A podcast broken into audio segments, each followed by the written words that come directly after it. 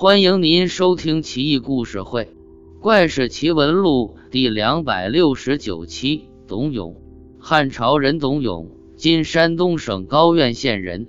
少年丧母，和父亲相依为命，父子二人靠着几亩薄田勉强度日。父亲不幸去世，董永没钱安葬，只得卖身葬父。有一位乡绅很是靠谱，见董永一表人才，料定其日后必有大用，就拿出一万钱给董永收葬其父。董永信守诺言，三年孝满之后，主动要返回乡绅家帮工干活。他路上遇见一位美女，直截了当的告诉董永：“我要做你媳妇。”董永心花怒放。但却不敢表露出来，唉声叹气的说道：“哎，美女，别耍我了，我可是一穷二白，即将给人做奴仆，嫁我，你脑子没事吧？”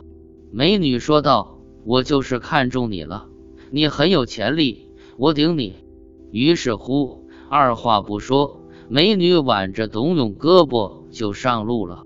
一路之上，董永心脏小鹿乱跳。既惊且喜，又忐忑不安。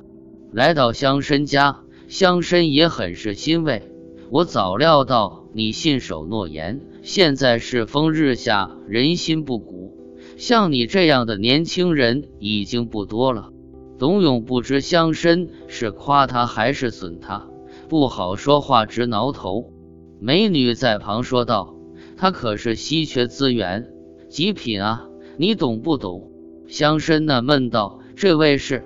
董永嗫嗫如如。美女立马说：“我是他媳妇。”乡绅上下打量，笑道：“嗯，也是极品。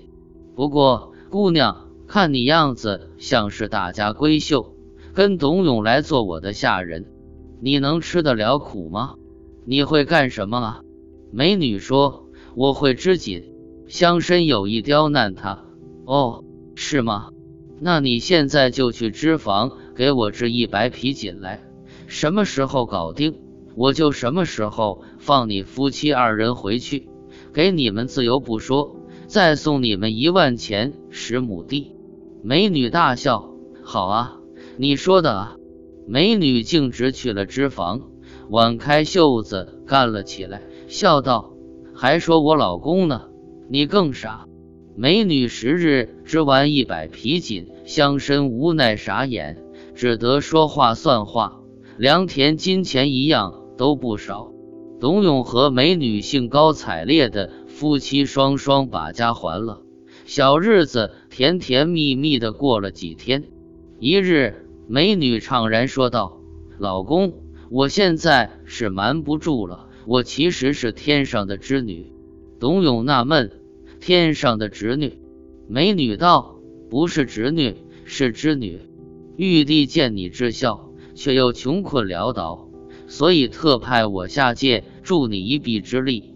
现在你已小康，衣食无忧，再读几年书，一定能举孝廉，入仕为官，广大门楣。我的使命也已完成，就要返回天庭了。”说罢，洒泪凌空而去。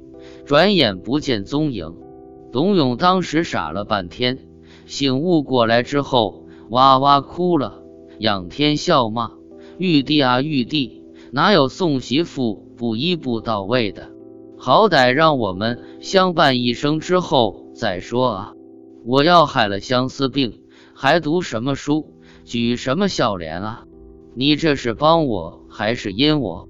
哭归哭，骂归骂。”上天始终无动于衷，董永无奈，只得作罢。这应该是董永织女最初的记载了。大家注意到没有？民间传说都是牛郎和织女，董永和七仙女，可《搜神记》却明明写着董永和织女，不知道是怎么回事。